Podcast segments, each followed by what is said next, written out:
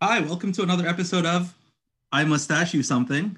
I uh, have the pleasure of torturing uh, Father Daniel Habib today. Um, he was the first person um, in the continental United States at whose house I celebrated the Feast of the Resurrection. Do you remember that? Yeah, actually, I think I do.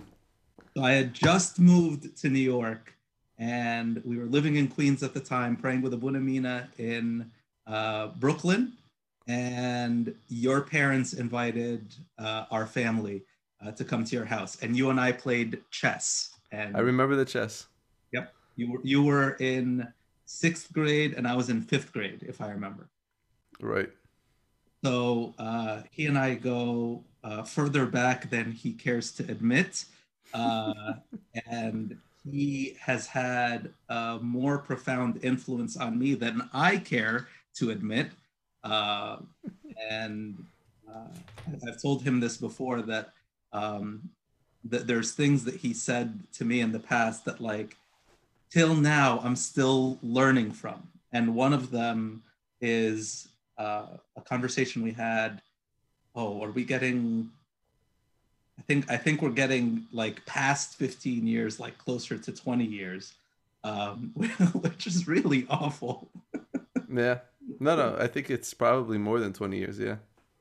Where he he we were talking about like what makes somebody Coptic and what makes us Orthodox, and he said something that stuck with me, which is everything goes back to the liturgy.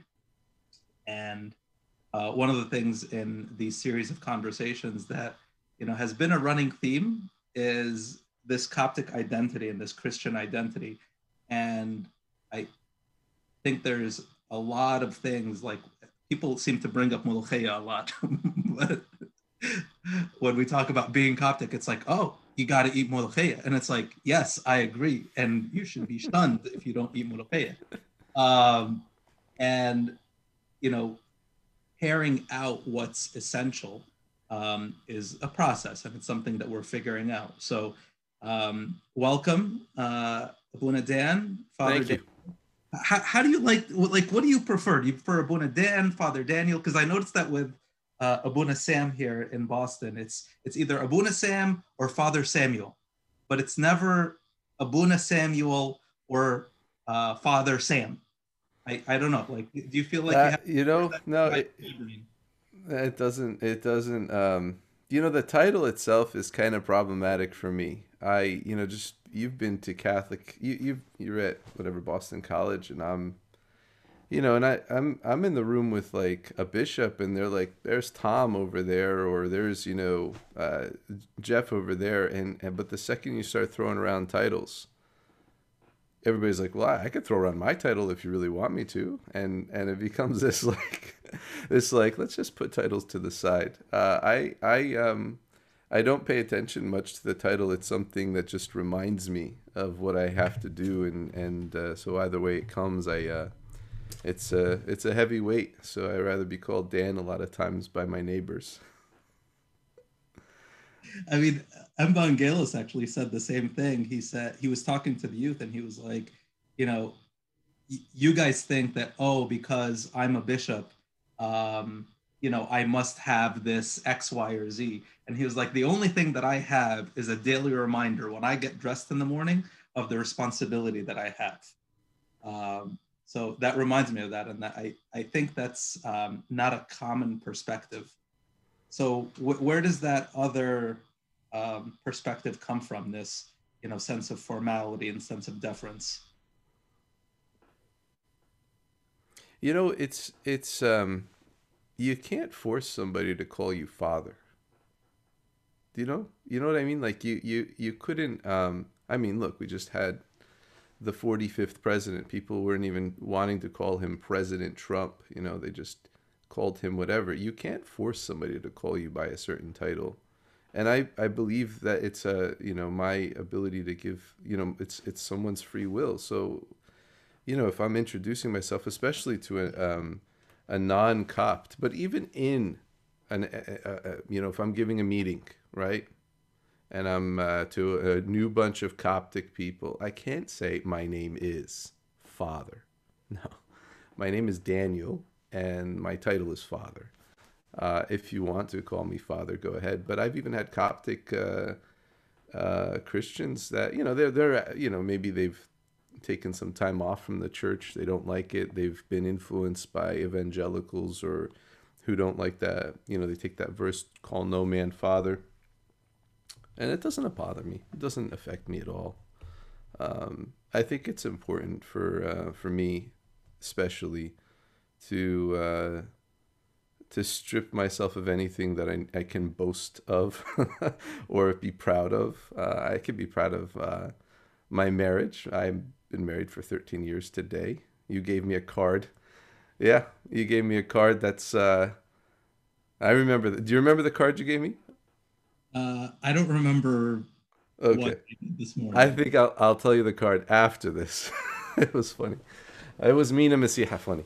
So uh, and uh, my kids. But you know, I haven't accomplished. I mean, you think about the priests that we we grew up under. Um, they and they're still going, and they've accomplished. They accomplished more on their first day of uh, of their priesthood than I have in the last uh, several years. So it's um, it's something that I you know I just it's a lot of work and it's a lot of responsibility. So I'm not. Um, um, I'm not, you know, what's the word I'm trying to say? It's not it's not a title I, I force people to call me. So Abuna or father. It's nice when I have Americans. The Americans always come into church. They love Abuna. They like to say Abuna as opposed to father. So you you bring up the um, the cross of the service and the you know the the constant feeling of inadequacy that uh, you know Im- imperils us all. I think we always feel you know, we want to do so much more for the church, um, and we want to do so much more for our community, and and we feel like um, we're we're never quite um, keeping up with the expectations that we have for ourselves. And you know, anybody that is listening to this that knows you, you know, um, would, would hear what you're saying and say, yes, that's that's very nice that that you think that way, that you feel that way oh, I haven't done anything. Meanwhile, like, you know, people that are friends with you, people that have served with you, people um, that have confessed with you have benefited from your service. So, um, any benefit is is it, honestly any and and this is another thing. Any ben- benefit is is strictly um, the work of God. You know, where where Paul, um, Apollos waters. Paul planted, Apollos waters, and and God gives the increase. Um, so that has really um, that can't be factored into the equation. Like, uh, you know what I'm saying? Like that can't be uh, something that you use to evaluate um, uh, your service at all. Just saying, you know, that's just something that anybody who's um, you know has read the gospel and all that. and I, I don't know where we um, forget that because I think it comes from a good place, right? There's good intentions in saying, I want to feel like my service is is meaningful, right? And when we find meaning in our service from what we quote unquote accomplish, and we find uh, desolation and we find um, disappointment in our service when it doesn't meet our expectations or we're not able to do what we were hoping to do to help the community right? There's uh, a personalization of that. So can you speak to what we can do to, to have the same zeal for our community while at the same time not making it about us? Oh um, well when i when i started my priesthood um, one of the first uh, profound conversations and pieces of advice that I got from another priest. He said to me, um, You have to be ready to be a prophet who nobody listens to and they'll kill you. And then maybe after you're dead, uh, they'll listen and remember what you said. He gave it to me in very kind of like, um, just just be prepared to see nothing. and um, I think the way that we evaluate the service has to be different Um, it, and the way that I've always sought to evaluate my service or to at least um, examine is am I am I being faithful to God in what I'm doing? Um, because the success is um, so. For example, um, I could uh, steamroll over a bunch of people and get something done, right? But is that the way things should get done in the church? I could accomplish, you know, a certain activity or a certain uh, project in a way that I'm beating the men servants and the maid servants, but it gets done. and unfortunately, I've seen that the beating the men servants, maid servants uh, um, kind of approach to service and uh, those servants will have a, a, uh, great reward in the kingdom of heaven.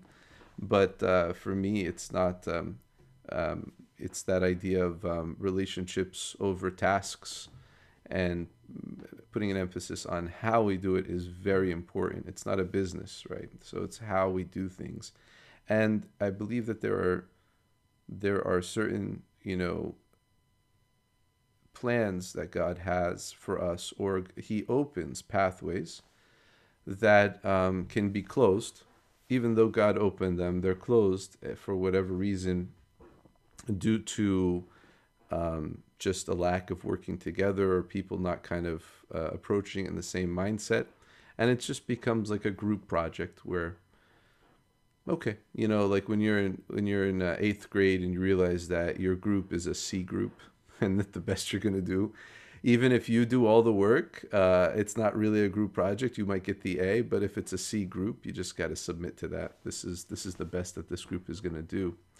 So for me it's um, it's a mixture of things but i always um, i want to be found faithful in what what i'm doing so that i ask god is this is this what you want me to do?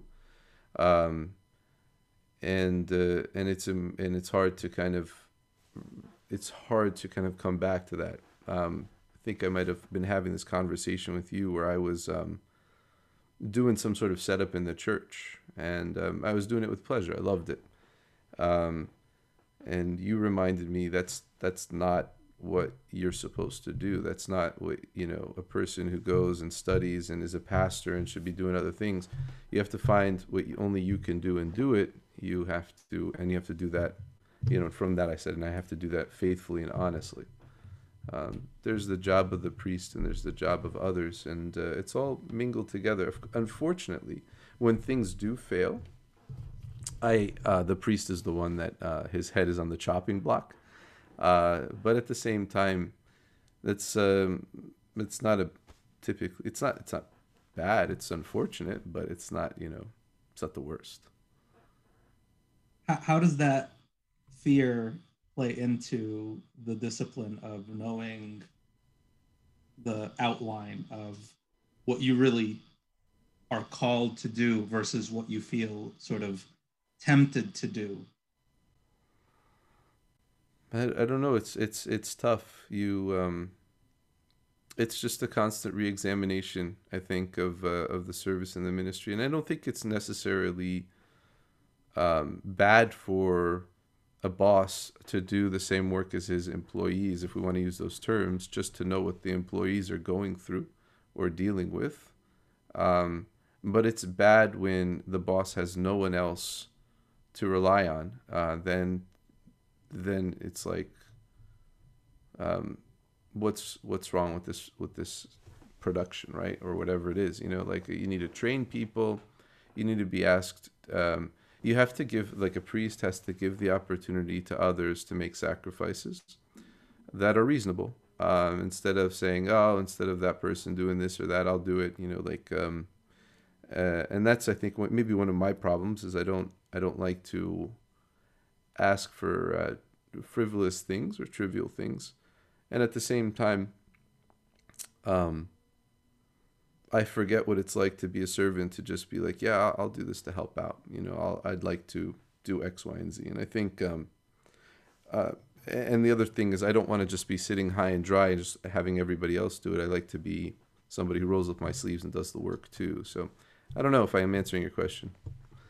I, I think, um, I mean, th- this happens uh, where, you know, I ask a question and um, whoever I'm talking to answers a better question. Where, you know, I, I, I was um, following a different thread of you as a leader um, being tempted to do things um, out of fear and saying, well, if it doesn't get done, then it's going to reflect poorly on me and on the institution and the congregation, and therefore I must do it. But you answered a better question, which is upstream from that, why isn't it getting done by someone else?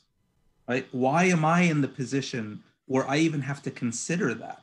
Right? Why, why, like, why am I struggling with, you know, uh, who does X, Y, or Z for our community when someone else should feel empowered, when someone else should feel uh, responsible for this thing so that I don't even need, need to think about it. So following your train of thought, which I think is, is a more um, valuable and helpful train of thought, uh, how do you empower people? And how do you put yourself in the position as a leader who encourages people to take ownership of things so that you're not left with this you know guilt slash fear slash responsibility of who's going to do this? I think the easiest way is when things start out organically right? Like um like when a couple um, gets married has a kid buys a house all the tasks begin to mount up and and everybody sees the tasks and knows the tasks and then takes ownership of the tasks. Um, when you have a, a, a, church that starts from the very beginning, which was what our church is, what happens at the very beginning is that a few people are doing all the work, and then there's burnout, and then uh, things fall through the cracks, and then maybe somebody else will step up and do it, and then you might get other people's um, um, uh, opinions and say, "Oh, well, that's not really what we were intending from the very beginning," but you know, at the same time, nobody else is really doing anything, and and and and there's this kind of this organic growth uh, somehow falls um, away and then it just becomes specific tasks with definitions and nobody sees the vision or the goal or the direction if that makes sense um, i i don't have a solution i like i think i mean i don't like but i feel like sometimes failure and things falling apart uh, is a good uh, encouragement for people to uh, to step up and to do things. Um, and uh, and sometimes it works, sometimes it doesn't. And I have to be, as a priest, I have to be comfortable saying this is the best that we can do, and this is the fastest that we can drive this vehicle, and this is the furthest we can go with it. Um, if that makes sense. Uh, I think that there are better priests who know how to manage. I think management is really important. Um, helping people feel uh, ownership in the project, ownership in the church. Uh, but COVID has been um, really difficult because the priest is the point person now. Nobody else is going to liturgy every other week or every week, even. Um, and so and everybody's got we're, we're, sick and tired of zoom meetings. I'm sick and tired of whatsapp groups right? I have like a thousand that i'm a part of. And uh, and then and emails are like obsolete. Nobody i don't if i read an email it's a, like a major inconvenience to me so it's like but you know it, I, it, I send you lots of emails so i'll uh, keep in mind i'll just start a whatsapp group Right, that's even worse. A WhatsApp message that's like more than five lines is like I can't. I don't have. You feel like I don't have time for this. Um, but uh, having having said all that, um, I also think that if a, a, priest is is praying about it and has um, eyes on um, on the kind of service, uh, praying about it in the sense of like you know God, like let's let's please send me this this right person. You find people that come from the people that are not um, the main group, right? There's always the main group. These are outliers who have always been outliers, and all of a sudden they just say, you know, I'd like to do something. But in the past, it's always been like, and you, you could appreciate this. Oh, you want to serve? You have to go through a couple of years of pre-servants, and then you have to do X, Y, and Z. You have to show us that your uh, your blood is with us, and and and that might not necessarily be the case. We might have somebody who wants to try it out and, and be there for a little bit. Of course, they don't get a, a teaching gig, uh, but they have there's plenty of services that need to happen in the church, um, and uh, and anyway, the people that you know, typically go through the pre-servants. Um, never mind, I'm not going to go down that route. but you get what I mean. I mean, there are people that are there. There's like, you know, high schoolers, which you would never think could do something that just got their license and they're, they're able to drive around and do and, and, and, and, and be um, instrumental. I, I've often heard it said high school and college are the life force or the, the, the, what, the power in the service, right? Um, and uh, and that's um, and that's a beautiful thing to make them feel like they're part of the community, which is a, a, a very important part of of education in and of itself. How how do you um, how do you assess that? Because I think one of the challenges is that you know th- there is a natural tendency for our youth in high school and college to go and explore and to try to see what the world is like outside. And it's not, at least in my opinion, it's not our job to chase them down and say, listen, you're the life of the church, you have to stay, right? But how do you keep it as a safe home base and a welcoming home base that they can always come back to? Or kind of bounce back and forth and go explore a little bit, but say, okay, I always can come back home um, because my church will always accept me regardless of what I see or what I do out there. There's, you know, either a path to come back and and share the good things that I've seen, or repent from some bad things that I've seen. Uh, you know, um, aside from like you know sex, drugs, and alcohol and the things that people go out to explore. What I sincerely believe in in in in my um, in my service towards the youth in the college, and I hope I'm not wrong, is that what so many people in our society, all the people that are kind of living their life and having fun, what they lack at the end of the day is community. They don't have like I was playing with my kids at the pool and I was talking to one of my neighbors and uh, you know they know I was a priest um, but they're like um, they he just said casually yeah we're not raising our kids religious at all. And one of the things I, I was just trying to you know you know connect them with and like you know you, you know your kids they need they they should belong to a community. They should belong to something that they feel is they're a part of, because uh, without community, we there is like some serious loneliness that we can't overcome. I remember um, saying one time in the sermon in the Makar, I said um, there are people that leave here on Sunday and they don't talk to anybody until they come back the next Sunday. And I was saying it um, not having any hard facts. I was just kind of saying there are people that are lonely that need to be asked about. But somebody came up to me after and said, well, "That's exactly what happens in my life. I leave, I come, I I drive out of here, talk to no one for seven days or six days, and I come back, and this is where I see people." So, the kids, I'm trying to build this community and trying to tell them this community is very important. Um, you're they're going to do things that don't align with this community and then they're going to have to make a decision right? Um, do i want to be part of this community or the things that i'm doing that you know there there are there are other friends and gatherings and people that will encourage them in in a life of a frivolous life of uh, of pleasures.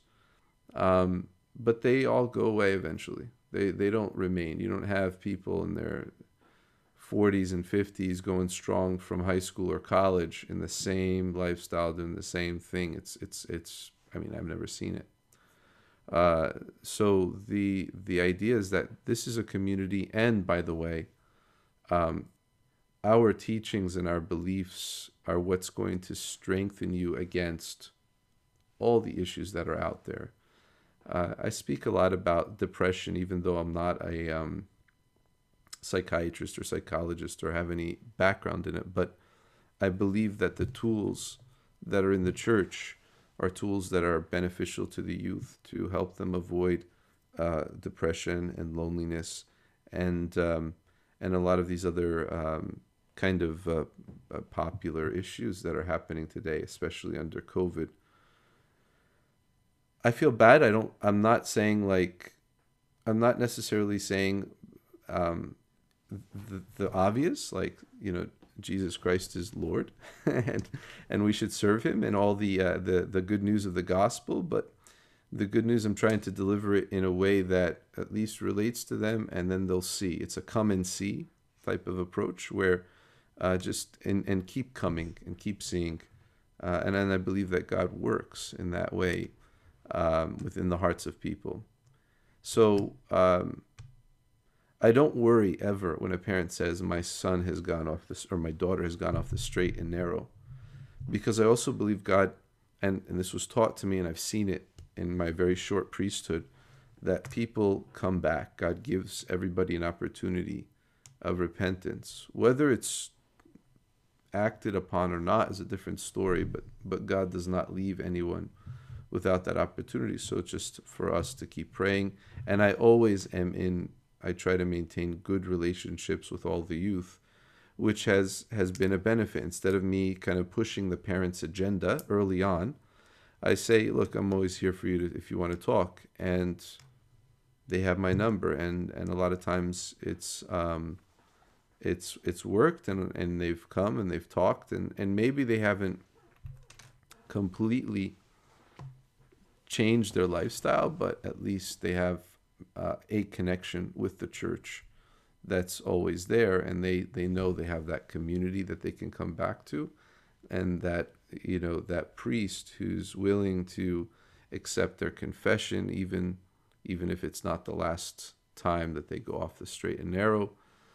Uh, so it's it's at least that's my um my approach to the service if that approach were different hypothetically where um, again out of fear and out of concern and out of you know good intentions you follow that rabbit hole of okay if you know they keep doing this then x y and z catastrophizing you know generalizing and putting yourself in a position where if you don't get them today right now then we'll never get them back. And you you frame it for you know ex youth that um, you know we really need you and we want you to come back. And you know me and Fasha kida like you can't be doing this. Um, and instead of this open door you know available cell phone there's a um, sort of pursuit with um, you know the the associated guilt and shame and you know um, you know leverage and coercion to say listen if you do this you know bad things will happen. Or if you do this you know that demish ahna we don't we don't do these things. That's not part of our community. What do you think the result would be? Well i, I think it takes a certain personality. Um, and i, I just um, i'll only rise to that occasion and i don't know if this is still recording but you have frozen okay anyway um, I only rise to that occasion when there is a particular drug involved, right? Um, whether it's heroin or methamphetamine, it's like I'll be like, no, we need to, because that's that's a, a long road and and not many people survive it. Uh, but if it's um, you know if it's a uh, if it's something else, and I'm trying to think of something else, a relationship that's outside of the church. Um, you know, it's it's one of these things where I try to tell them, look, this is of course it's your decision, but um, this is typically what happens in my experience, and so on and so forth. I give it to them in a more gentler way, but I sometimes wish, to be honest with you, I sometimes wish I was more of um, uh, more passionate, uh, more um, convincing. I, I mean, I sucked as a lawyer, right? So I feel like um, and anytime I try to do any type of lawyer things, I'm like like convincing or coerce or convincing somebody. I I'm terrible at it. Um, and it's funny every time someone gives me a message like, go talk to the Metropolitan about X, Y, and Z and try to get, you know, Tim to say yes or no to something. I'm always lousy at it. And I'll be like, nah, he said no. They're like, did you say this or that or whatever? I was like, yeah, I don't know. I didn't really know what to say. so it's it's this thing with um unfortunately with youth i'm like i tried but you know i think they'll be okay or i think this will just they're just to go down this road or and and to be honest with you, I can't step in on day on year 17, right? Year 17, I enter the picture and try to talk and undo the last four years, the last five years, the last seven years, whatever, um, of of just bad education, right, or a bad, um, you know, experiences, right. So I'm I'm trying to give them hope of a better experience, but at the same time, all the, the, the problem has always been they haven't experienced God. Right? And when do we when does a person experience God? We have to create those opportunities. And we create those opportunities um, when there are um, like kind of holy gatherings. Uh, liturgy, of course, it's not about a priest's voice. It's not even about the sermon. I mean, uh, the sermon is important, but it's it's really about God opening up the person's heart, and that happens, and it, it takes time. Um, and so, and then the meetings that we have, the meetings are the hope. We hope that somebody will be uh, experience God in those meetings and those practices that we tell them to do at home, whether it's reading the Book of Hours, the Psalms, or reading the Bible, or uh, spending some time in prayer, or going on retreat, or doing some act of service for somebody else. All of that is so that the person can experience God. Um, I, um, I, uh, I, I think uh, that's that's what we're lacking. We're lacking experiences. So going back to the point about community, that's where if it's only about community, then we have a problem, right? Then then because the community is not it's not just about feeling you're part of a community. But on a deeper level, I feel part of a community even though I have problems with some people in the community. Or I feel part of the community because the community is the people of God, which is another level, and I want to be part of the people of God. So there, there's no silver bullet, um, and everything has to work together uh, and getting the and that includes parents, right? So parents have to be part of the equation that they're working together with the priests and the servants and the church. Has to be a good liturgical experience in the church. Has to be good substantial meetings in the church. Has to be um, you know good conversation even at the agape meal or at the um, at this time of socializing. All of that has to be a good experience. So there's there's all these um, these components that are working together. One priest uh, was joking and he said, one of the most important things uh, a church needs to do is have a clean bathroom. Um, because if it's the first time I'm coming into the church and there's no toilet paper and the floor is disgusting and the, that's how they treat the bathroom, that's then then clearly these guys have different uh, priorities or different aspirations than I do, and it's not very welcoming. Um, so anyway, there's there's everything's got to work together there was uh, can I tell you a funny story? Even the Orban has to work together. I'll tell you why.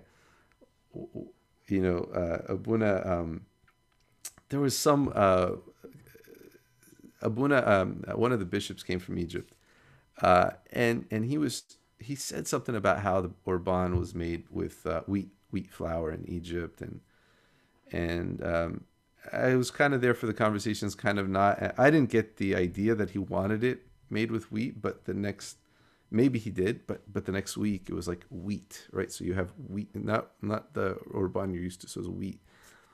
So we were handing out at the end of the liturgy, we were handing out orban to the people and the kids. the kids were giving it back to us. They're like, we don't want it. so it was like, so everything's kind of got to work together to be part of this, uh, this, uh, um, you know, the service of the church. Um, and, uh, and so, um, you know, we do our part to the best of our ability, especially with the youth that are, um, are, um, finding it problematic to be in the church. But it's actually at the same time, I think we've made strides in our um, oh, did I lose you? We make we made strides in our uh, service, um, especially among the American-born uh, priests, to to um, give the kids what what they are lacking.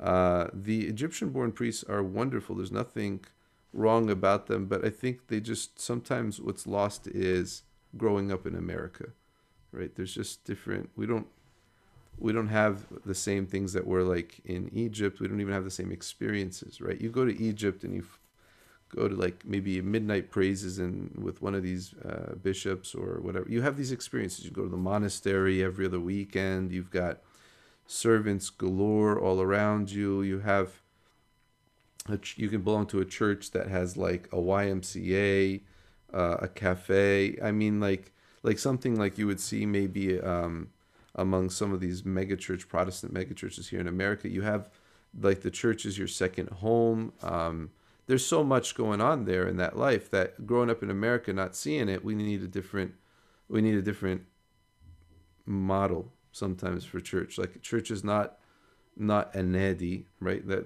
people I've tried to translate that word for me. Um, nedi. It's um. What is it? Uh, summer. Like I thought it meant like summer camp. Like a club, but like a club. Okay, that's not relatable to me. I did not grow up belonging to a club, right? And even like club was like you thought club. You thought very rich people belong to country clubs where they play golf. So that sounds boring, right? So a club in my in it doesn't translate but but the so many of these churches want to create a nedi or club experience which i don't know if we necessarily need it especially here in S- south orange county where you can have uh, south where i live uh, in california y- you can belong to some of the best clubs um, play sports anywhere on any corner. Uh, there's parks all over the place. Then you have the beach and then you have um, you know the mountains. You have everything around you. So why are we trying to um, insist on having a basketball court on church property when the kids can play basketball court across the street over there? Um, and be a good influence on the people that they play with and you know so on and so forth there's there are things that i think we think of differently i'm now um, going on I don't know if I'm still answering the question. No, I, I think we, so. We've talked about a lot of things about the the role of the clergy and, and other people in uh, positions of influence and leadership, what their role is and what their role isn't, um, how difficult it is sometimes for clergy and people um, in uh, positions of influence and leadership to the, to um, take their good intentions and define their role with respect to their congregations, their youth, their service um, in a healthy way, right? Because having good intentions isn't good enough, right? It's it has to be executed on in a way that's mindful and thoughtful um, and respects the person that gives them just enough tension to be like, hey, like you know, we're we're here to support you and we're here to support each other right? Where we don't want each other going off the rails, while at the same time not having that tension be um, so forceful that they don't feel like they can express themselves and, and be themselves. And I think you did a great job outlining, you know, some scenarios where it's like, well, you know, maybe this this needs a little bit of uh, correction, um, and this naturally led into we as a community what is our charge and what is our responsibility um, and what are we trying to create? And one potentially sensitive issue that I think you handled well is when there's a difference in vision, right? When there's a difference in what we are as a church, who we are as a community, what our goals are. Um, and I think this is a good point uh, where, you know, as expected, I must ask you something. How do we advocate for that vision of the church being centered around the liturgy and not around the nedi? Like how how do we um, progress in that direction where we reimagine our Copticness, our uh, identity as a faith community outside of a place in Egypt where everybody lives within the same four square blocks and the, the servant can pick up the kid on the way to uh, church to go play ping pong or soccer or what have you. How do we take that community and that um, identity in Christ and translate it into a different world? Um, it's a tough question. I've in my in my PhD dissertation writing, I had to. Um, I was thinking about writing about Coptic identity for a little bit, and then I realized um, a lot's been written on it, and uh, I'm not sure that there is. So, here's the thing, right? You, Coptic identity within Egypt is um, is one thing. Coptic identity outside of Egypt is a different thing, and manifests itself in a different way, and not necessarily in the same way. So that I can't, um, so I can be a Coptic Christian in in the United States, um, go to Egypt and um, feel uh, a bit out of uh, out of sorts. Um, and vice versa, right? Where you can come from Egypt, especially, let's say, if you were to come to um, uh, one of the more American parishes uh, and feel like this is lacking the same feeling of Egypt. But if we want to get to the heart of it, Coptic identity, if you want to get like academic about it, I don't think many people understand um, their own Coptic identity. So, um, my priest growing up, and I've kind of taken on the same line. Uh, I would say stuff like, if you haven't read the life of Saint Anthony, you're not Coptic Orthodox. If you haven't read on the Incarnation by Saint Athanasius, you're not Coptic Orthodox. That's of course. I mean, it's a, it's funny, but it's like assuming a person can read and assuming a person uh, has the capacity for that. But it's it's pushing people uh, to cop being Coptic doesn't just mean you go to a Coptic church that has that label Coptic on the outside, but there's a there is a there's a history to us that people should start taking ownership. It's not just that we were persecuted by Muslims or or Council of Chalcedon went sideways on us, or um, we eat uh, on the uh, epiphany of our of our Lord. Uh, no, there's or even that we use Coptic language. I think the Coptic language, and that's another thing that's very misunderstanding. Uh, that's a that's a big misunderstanding I think among among so many of the American Coptic Orthodox churches is that they're trying to get away with culture, get get rid of culture, and they've thrown out Coptic. But Coptic is an identity of a people. When we're in a church, we belong to a history of people, and it's not that. It's simply a language. Any any conquering society that wants to conquer another society, if the French, for example, came and conquered the Americans or the British, right? They're going to say, stop using Eng- English and start using French. It might not work out for this generation, but in a couple generations, they'll forget who they are, right? And they'll want to be who we are, French. And that's how you destroy a culture, and that's how you destroy a people. So, so getting, you know, accepting that willfully is is is not in line with our understanding of what it means to be uh, uh, of our Coptic uh, identity and our Coptic heritage.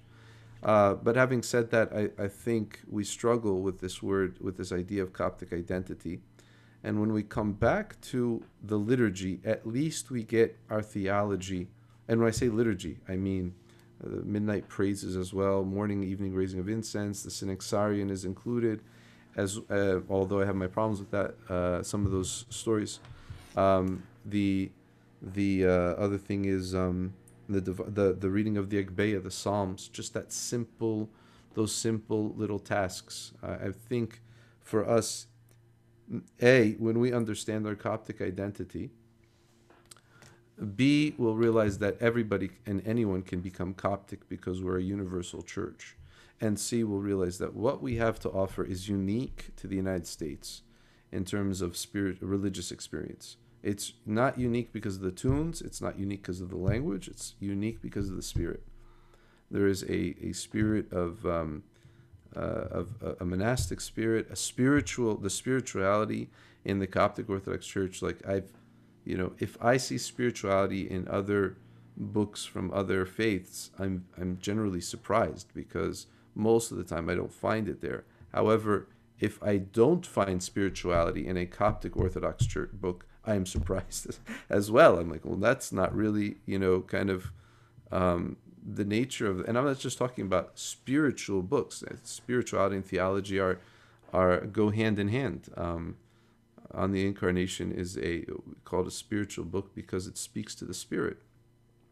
Um, as well as and, and, you know body soul and spirit all together. So i think we're struggling and this is our this is one of the tasks of our generation is to figure out this coptic identity in a way that we're not doing uh, any injustice or, or disjustice or whatever to the past but we're being faithful to the gospel here in the united states Coptic identity, uh, not to hit on a hot button topic at the end of uh, the talk, is not January 7th. That's not Coptic identity. Sorry. It just so happens that we are we celebrate on the 29th of Kiak and it ha- lands on January 7th. But you know, if the if if Christianity started in the United States in this day and age, I, I can't. I, I don't know. We wouldn't pick. We wouldn't pick January seventh. We'd pick December twenty fifth. Um, and I think that that's where we have to be kind of courageous and open and honest about what are we doing here? Are we just trying to make little Egypts, uh, little Coptic churches here, or that are coming straight from Egypt, and we're just sort of embassies, or are we spreading the gospel? I mean, if we're gonna if we're gonna go there, uh, you know, we we have to open the door. And and I, I was ready to wind down, but like you said, like you're you're just dropping a bomb right there at the end. Um, I I think there has to also be consideration of um, other issues that out of again out of fear and out of conservatism that is well meaning right we don't want to confuse people and oh if we change christmas then what else are we going to change um, it brings in questions about you know the role of women, uh, about uh, the uh, I'm just going to come right on and say it. The the uh, communion, the the 40 days and 80 days, um, and all of these other issues that come along with a this is the way that we've always done it, and we're holding on to certain things that are peripheral, things that are related to um, how we practice our faith and how uh, we have uh, done things in a certain cultural uh, environment that may or may not translate. And if we have a good reason, if there's like a theological reason or if there's a, a faith based reason, and like you said, if we were going to um, evangelize today and if we are going to make a decision today how would we make that decision? Um, then sure yeah let's let's keep them going. But if the only reason that, that it exists is because this is the way we've always done it then you know how do we shift from that? Because again there's a tremendous fear and there's a tremendous concern that if you say um, you know we're getting rid of the 40 days and 80 days then people are going to think, okay, well, tomorrow we're we're not going to believe in the Trinity. And it's like, wait, hold on a second. Like those aren't connected thoughts, with the exception of the fear that connects them. We live we live in a day and age where, and it's gonna get, it's gonna get, uh, it's gonna get worse. Um, we live in a day and age where everything's about identity politics, Mm. and what the ident and, and in that, in in that world of identity politics, um, Coptic identity will be of little value to the louder voices and to the uh, heavier hands. Um, it, you, you can't you can't pit two things against each other um, unequally. Um, if there is a Coptic identity, right, and it has to be discovered, and then there is um, some sort of other agenda that butts head with heads with the Coptic identity. I think that there is a, a, a way that you can approach and and do it as um, I want to say the word even scientifically as possible, where you are saying, okay, let's let's identify how it was developed. Let's identify how it developed in other churches. Let's see how other churches handled it. Uh, let's see if we can accept or or or um, uh, dis- discard how other churches handled it, um, and the the thought patterns and and kind of going back and forth. Like for example, we would talk about gender and gender roles in the church. Um, I don't, um, I haven't really uh, studied it at length, but all I can I can say is that I I don't think that I think that the church has a way of bringing gender into the subject in a very profound and meaningful way if others are willing to listen. Not just we, we you always hear like sound bites right? Uh, but but the idea of actually studying um, how gender has been in the in the Orthodox Church, and it's not just simply about priests can do this and and nobody else can do this. Well, actually, I should say differently. It's not men can do this and women cannot do this. There's there's something else that I believe is really profound there. Um, so, you know, at the same time, I'm not excited about how people discuss issues. I don't think people come at the issues very, in a very deep way. Uh, I'm saying people. I'm not saying which side. I'm just saying people in general don't don't really study and look to the and look to the experts and, and sort of see, okay, who who can speak to this? And the person that can speak to this is not somebody who's read a couple books, right? The person who can speak to this has an understanding of uh, the kind of the the mind of the church, as well as uh, and uh, the idea of evangelization and Christianity and and where things are moving and what was the purpose behind things. You know, you have always canons. Some canons are exactly opposite one another, right? One says you can do this, one says you cannot do this. And so no canon, by the way, is cancels out another canon the all canons are valid, right? I know it sounds crazy, right? But it's you can do this because of this situation, or you cannot do this because of whatever historical situation. There's some always some historical um, issues going around. Um, every time in the United States, there's an opinion that's different from Egypt. There's going to be this feeling in Egypt that uh, we're trying to separate ourselves, or we're trying to be different, or we're trying it, it, it just it just doesn't make sense. Um, the hostility that comes towards the very simple things, and there's just been you know two simple things that we've done in our diocese here that's that's always kind of received pushback, which was having first a female ecclesiastical choir, um, where they have their own uh, vestments. Um, they're not ordained. They're not. There's no kind of like. Um, and, you know anything that goes along with like the chanters or whatever that we have in our in for the boys yet there was such pushback uh, against that and then the other thing is uh, this idea that you can celebrate the liturgical the liturgical feast of christmas on the december 25th um, and the pushback is coming from people that don't that don't understand our situation here don't understand you know the, the the vibe and don't understand what's what's trying to be achieved.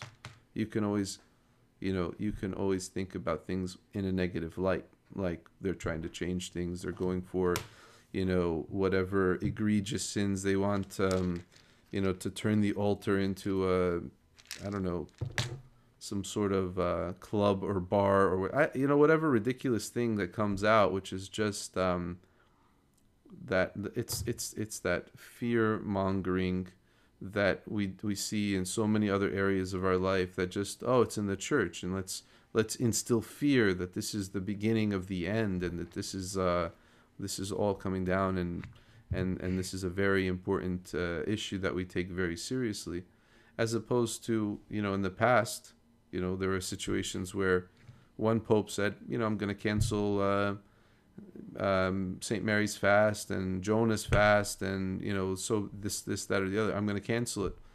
He canceled it and the next pope just reinstalled it. Um, and it wasn't because the pope wanted to the, the people wanted it to. I mean i feel like as advanced as we are we're so we're, we're we're not even regressing because people back then were there was a flexibility and there was a diversity can you imagine that there was a diversity even in the month of uh, of of Kiach, where you had um, different hymns in different areas of the churches, or you had different even fasting, different fasting, where you had people fast in Upper Egypt a, a different way than than in than in Northern uh, Egypt. It's it's um, it, you know that diversity was not something that we should have um, cracked down on, but we should have analyzed it a little bit more instead of you know burning the different books and burning the different liturgies and burning the whatever. Why don't we see what was going on here? Um, and and we're now in a period of advancement, supposedly, and we seem to be doing more damage to the church than those who were uneducated back in the um, whatever age. Uh, they did nothing. They did nothing that changed it. They lived, you know, simple Christian lives uh, to the best of their uh, ability. But here we are. I mean, you have you have uh, bishops who are willing to like hack into, or not bishops, maybe uh, maybe priests, but hack into like different liturgical services and excise parts and skip over parts, and that's not necessary. And why are we doing this? This is pointless.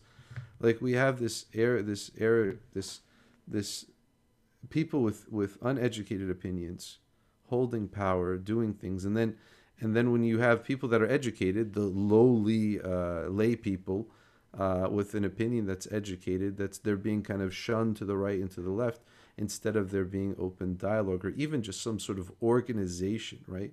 This goes also to why don't we have a, a, a clerical school? Wouldn't a clerical school be the best place where you could have students, hey, write a paper on this, do some research. You have like free work um, or free uh, research being done by by uh, people who are being educated. All of this, all of this would uh, only bring um, more progress, and I mean that in a good way, to the Coptic Orthodox Church.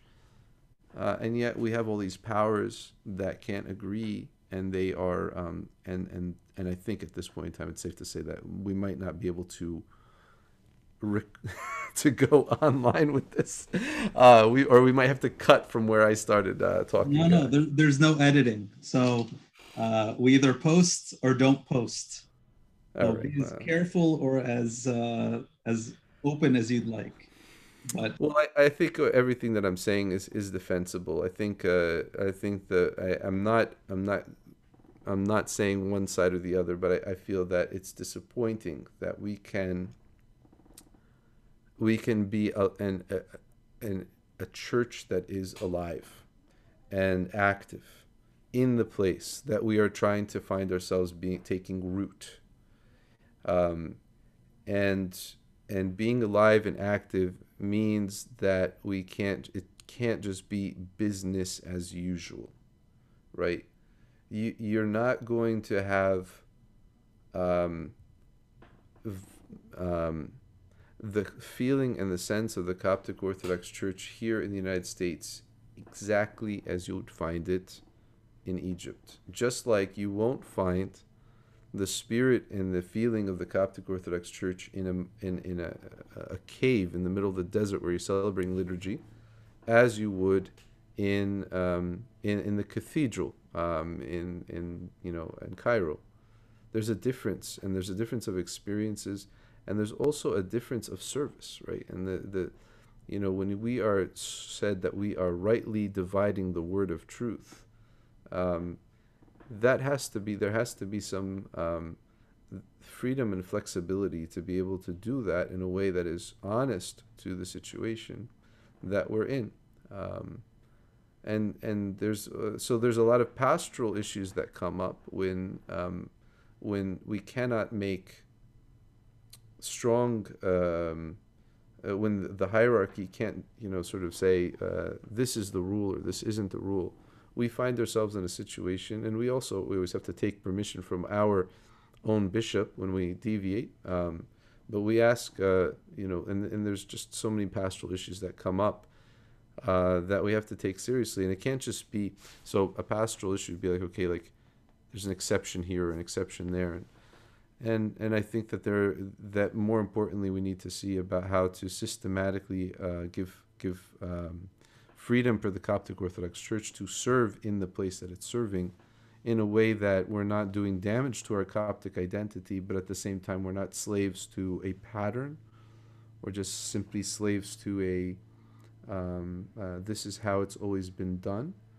Although it is good to do as as it has been done, but to understand how anybody who says the Coptic Orthodox Church is practicing in Egypt the same way it was practicing 500 years ago has not read one history book about practices in the Coptic Orthodox Church.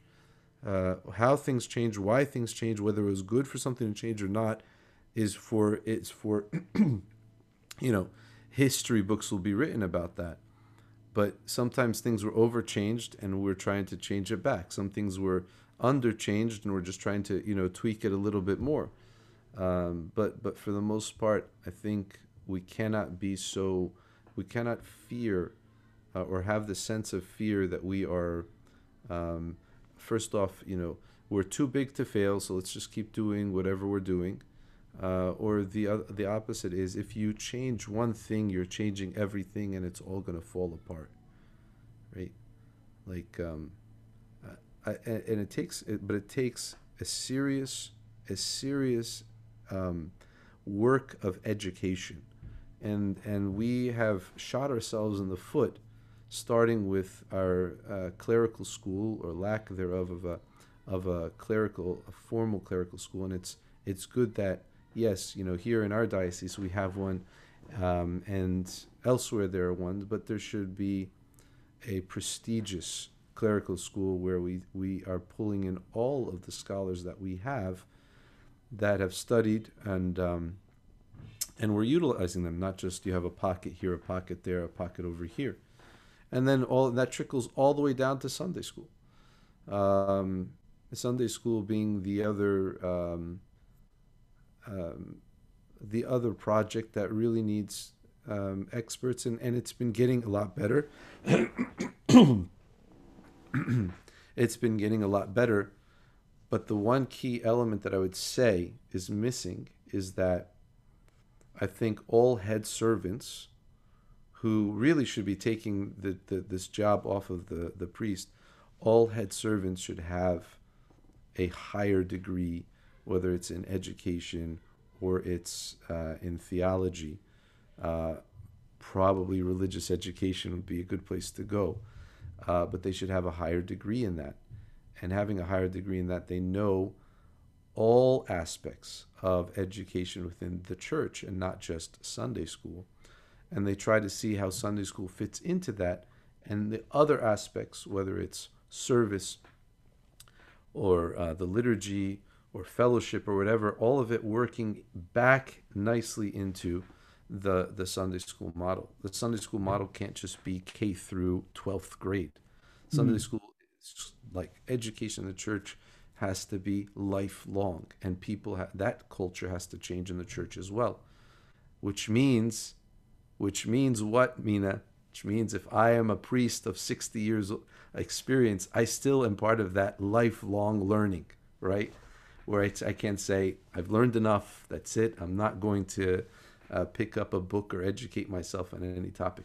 You were talking about, you know, the 40-80 or, or communion issue. That's that was an issue in every church, including the Catholic Church, from my understanding, up until the last century. So it's not like we're so ages behind, right? Or or we're so in. It, it was a. I don't want to say. Um, so I'm using the word. It was a law throughout, right? And what I fear, what I fear is implementing a law without understanding the purpose behind it, or not implementing a law without understanding the purpose behind it. Right? There's there's two there's two problems here that we have to get the purpose behind any law before we make a decision, which which people say we're only following this law because it was a law. Or we are only following this law because Hippolytus made this law, or we're only follow, and there's and then we go back to the Jewish the Jewish teaching, and and ultimately I think what needs to be is a um, is a is a instead of doubling down one way or the other, there just needs to be um, kind of a, a, a pause and say, how's this law affecting people, right? If we were to say, you know, um, look at look at the law of like Wednesdays and Fridays, right? Fasting Wednesdays and Fridays. The law you have to fast Wednesdays and Fridays, at least for a priest. Um, but imagine if that was a law that was in the books for for everyone, or you know, we try to implement it for in, during Great Lent, right? You ever hear a priest say, if you're not fasting, you can't take communion? How does that rub off on people? And what's the goal of that? I can tell you the goal is about being part of the community being part of the you know you're you're part of a community. And so everybody's doing this. So this is we're all rowing at the same pace at this way. And this is but if somebody says to me i cannot fast. I have medical issues what do you think i'm going to do? Uh, excommunicate them. Yeah Gonna tell him, hey, I'll give you communion in your home, right? No, no, uh, no. There's nothing. There's what, what am I gonna do? cut them off from the body of Christ because their body physically can't do that. Um, so there's a lot of parallels here, and I'll tell you. Okay, another thing, and this is it. This is it. The the logic and the mentality and the Western educated mind is different from the the the someone not educated in the Western mind. Now that's good bad, indifferent, however you want to look at that. That's just the nature of the beast now. So when we approach it, we have to approach uh, and not say this is the Western mind. No, but this is somebody that's been educated here, so the logic follows in a certain way, right? If if you weren't logically, uh, um, if you weren't educated in a certain way, where the middle finger meant something bad for you, right? Then it would just mean nothing, right? So I could send you know i could send the middle finger your way and it would not affect you in any way. But if you're educated in a way that hey th- that's a bad sign in you know the way i was educated you know. So whoever's west whoever's east in that kind of scenario you have to take into consideration how things fall on the ears in of people who are educated in a certain way. Um, we talked a lot mina so i must ask you a question. I, oh, okay What, going to stash me? What kind of product do you use in your mustache? Uh, I use this Clubman uh, mustache wax. Will they uh, will they be um, paying for your ad? Uh... Hey, hey, I, I, you know, I, I have no uh, scruples when it comes to uh, advertising and sponsorship. I make I make my own beard balm. This mm. is kind of butchered, but well, Father Daniel, thank you. or I should, do you prefer Dan? now I feel Father Daniel. Uh, you, have given us a lot to think about in terms of the responsibility uh, that we have in terms of educating ourselves um, and you know responding to our local situation and, and helping to um, adapt our spirituality and our faith to our local community. So, um, any Thank final you. Nah, I mean, we just it was it's too early in the morning. I haven't had my coffee, so probably was not. Yeah, you have focused. nothing to say. But anyway, thank you so much, Mina. It's always good to talk to you. Hopefully, we'll talk soon. Thank you guys for listening.